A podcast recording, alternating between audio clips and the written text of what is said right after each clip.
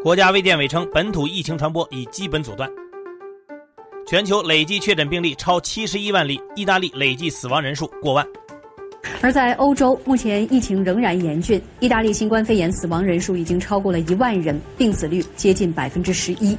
重庆下发通知，娱乐场所暂不恢复营业，并暂时不经营跨省跨境旅游业务。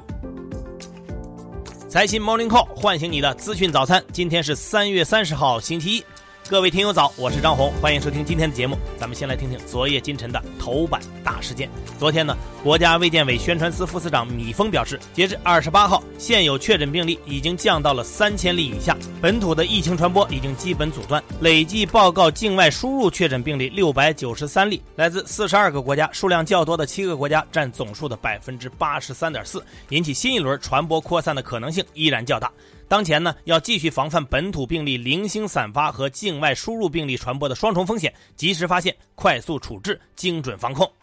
疫情呢逐步得到了控制，交通也在慢慢的恢复当中。在二十五号湖北宣布交通解封之后呢，民航商业航班也获批复航。从昨天起，已经恢复除武汉外湖北其他机场的国内客运航班。武汉的国内航班将从四月八号起恢复。不过呢，因为疫情防控的需要，湖北各机场往返北京、国际以及港澳台地区的客运航班暂时不恢复。另外呢，湖北省各机场的货运航班也从昨天开始恢复运营。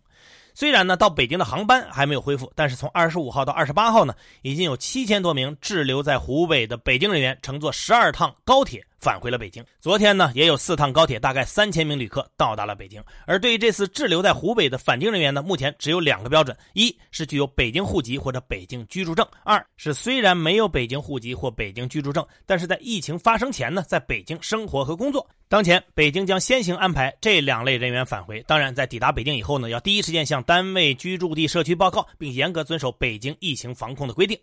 最近呢，一些省份又出现了新增的病例。首先是甘肃新增了一例湖北省输入病例。这个病例呢，在三月二十二号凭湖北健康码绿码开车返回兰州，到达小区门口后呢，被安排集中隔离。二十九号核酸检测阳性，目前呢，已在定点医院隔离治疗，病情平稳。密切接触的两个人呢，也都被集中隔离。另外呢，浙江通报了首例境外输入关联病例。二十一号呢，娄某从北京坐飞机回浙江温州扫墓，时隔五天后被确诊。他的活动轨迹显示呢，曾经在这几天当中呢，去过快餐店、首饰店、菜市场、超市等等，有着大量密切接触者。在温州市内已经追踪到了九十二人。不过呢，由于娄某最近一直在国内，浙江省卫健委认为他是在去杭州的飞飞机上被境外输入病例感染。当时飞机上有一名德国留学生，跟他的座位呢只相隔四排。由于娄某被确诊呢，那一直在隔离状态的这个留学生也接受了检测，结果是阳性的，但并没有发热、咳嗽等症状，被判定为无症状感染者。目前呢，已转到了定点医院隔离。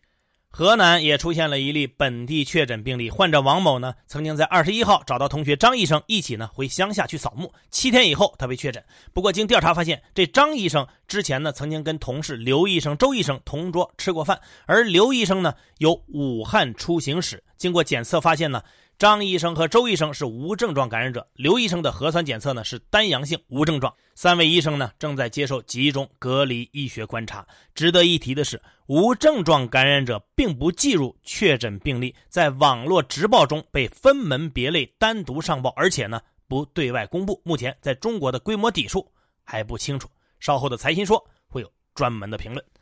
再来看看国外，截止到北京时间今天早上六点，全球累计确诊病例已经超过了七十一万人。美国确诊病例已经达到十三万七千两百九十四例，累计死亡两千四百一十四例。目前呢，美国已经是全球确诊病例数最多的国家，高出第二位意大利近四万人。其中，纽约州是美国最严重的地方，确诊人数超过了五万，占全美的百分之三十八点八。纽约州长表示，州内的疫情呢，大概还需要两到三周时间才会达到顶点。根据相关的预测呢，纽约州在疫情达到峰值的时候呢，将需要十四万张床位、三万台呼吸机。二十七号呢，《华尔街日报》报道，多名美国政府官员表示，特朗普政府呢准备暂停对进口商品征收关税三个月，以帮助企业缓解冲击。相关政策不会出现正式的变动，但美国海关将暂停收取关税。不过，报道并没有具体说明这些政策的适用范畴或者对象。而特朗普呢，当天就回应说，这个消息是假新闻。但《华尔街日报》呢，并没有撤回这条报道。而在此前呢，美国海关与边境保护局曾经发出通知，宣布将根据具体情况来暂时推迟海关关税，但二十六号的时候呢，又取消了这一提议。在欧洲方面呢，意大利和西班牙的病例呢还在不断的增加。截止到北京时间今天早上六点，意大利累计确诊病例达到了九万七千六百八十九例，累计死亡超过了一万一万零七百七十九例。西班牙累计确诊人数呢超过了八万，累计死亡六千八百零二例。在二十九号当天呢，西班牙媒体《国家报》曾经表示，新冠患者死亡病例达到历史最高，二十四小时内死亡八百三十八人。再回到国内，由于最近呢出现了没有经过注册的相关检测试剂产品的虚假宣传，严重扰乱了市场秩序。国家药监局在二十七号发布通知，强调要落实药品安全四个最严要求，加大监察检查力度，对未经许可从事生产经营活动的以及生产经营未经注册批准的，要依法从严从快查处；对发布虚假信息、生产销售非法检测试剂等产品的网站 APP，要及时通报网信通信主管部门；对涉嫌犯罪的，要依法及时移送公安机关。电影行业这段时间呢，也一直处于冰天雪地当中。虽然最近疫情有所好转，但在二十七号，国家电影局突然下发通知说，所有影院暂时不能恢复营业，已经恢复营业的立即暂停营业，具体复业时间等待通知。这一通知呢，让行业有些不知所措。看来这电影业的春天依然很远。当然，不止电影业，同样发出叫停通知的还有重庆市文化和旅游发展委员会。昨天呢，一份相关的紧急通知文件在网络流传，上面显示呢。重庆的演出场所、歌舞娱乐场所、上网服务场所等人群聚集的文化场所暂时不恢复营业，已经复业的要立即停业。同时呢，跨省跨境旅游业务也暂时不经营。对此消息呢，我们查了半天来核实，哎，重庆市文化旅游委在官方微博在很不起眼的地方回复网友提问时说，文件是属实的。另外，据沈阳日报官微称，沈阳文旅局也通知了影院、演出场所、歌舞娱乐场所等暂时不恢复营业，已经恢复的立即暂停营业。不知道这是不是全国统一行动？如果是的话，最好能让大家都知道，别一个一个的猜。永远记住，信息公开透明是稳定信心的基础。最后。再来看一起恶性事件。三月十四号下午呢，一名姓郭的旅客在北京东城区光明楼物美超市排队结账的时候摘下了口罩。另外一名顾客，七十二岁的姓段的老人提醒他要遵守防疫规定，要佩戴口罩。引起了他的不满，于是把老人摔倒在地，并双手击打老人的头颈部，导致老人受伤。郭某在逃离现场的过程中呢，又打伤了两名超市的员工，后来被当场抓获。六天以后，也就是二十号，被打的老人因为颅脑损伤救治无效去世。据了解呢，这犯罪嫌疑人曾经在大学期间因为杀害女朋友被判无期徒刑，后来经过多次的减刑，在去年七月二十四号刑满释放。前天呢。北京市检察院第二分院依法对郭某某以涉嫌故意伤害罪批准逮捕，数次减刑啊！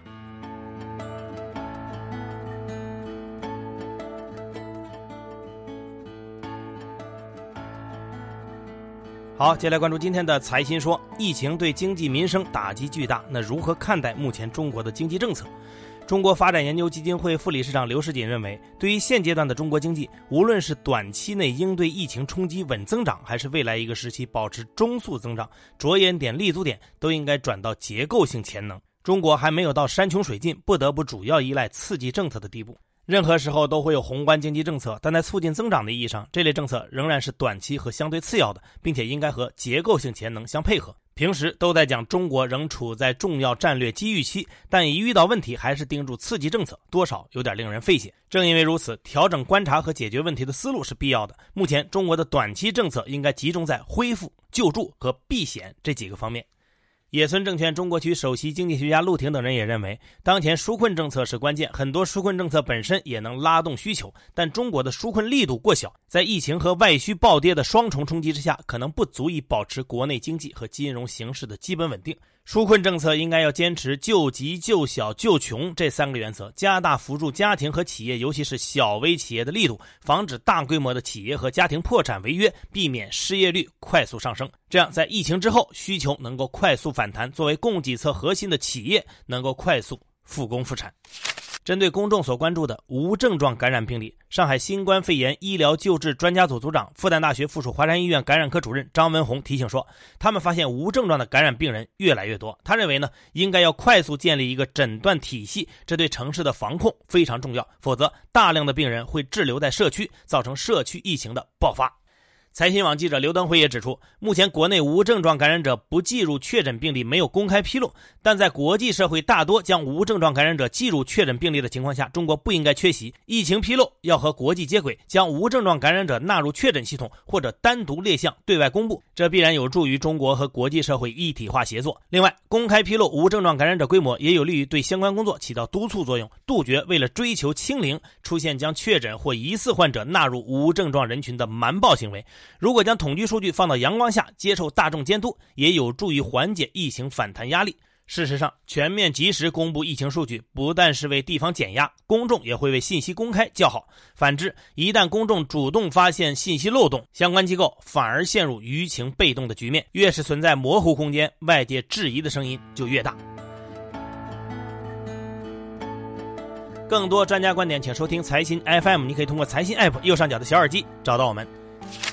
接下来是一线短消息，看看今天有哪些重要资讯不容错过。昨天，国家发改委负责人表示，疫情发生以来，航空货运方面暴露出没有专业化航空货运的短板，也没有完整的航空货运机场体系。统计局发布数据显示，一到二月，全国规模以上工业企业实现利润总额四千一百零七亿，同比下降百分之三十八点三。二十八号，农业农村部表示，在四川广元市界内查获的一车外省违规调运仔猪中，排查出非洲猪瘟疫情。商务部表示，今年一到二月，社会零售总额中，汽车销售下降了百分之三十七。税务总局二十八号明确，今年三到五月，湖北省境内年销售额五百万以下的小规模纳税人免征增值税，其他省份征收率由百分之三降为百分之一。中国结算二十七号表示，免除湖北上市公司、挂牌公司、债券发行人相关登记结算费用。二十七号，延安必康回复深交所关注表示，公司不涉及忽悠式分拆上市。此前，公司因涉嫌信息披露违规违法，收到证监会立案调查通知书，分拆上市计划暂停。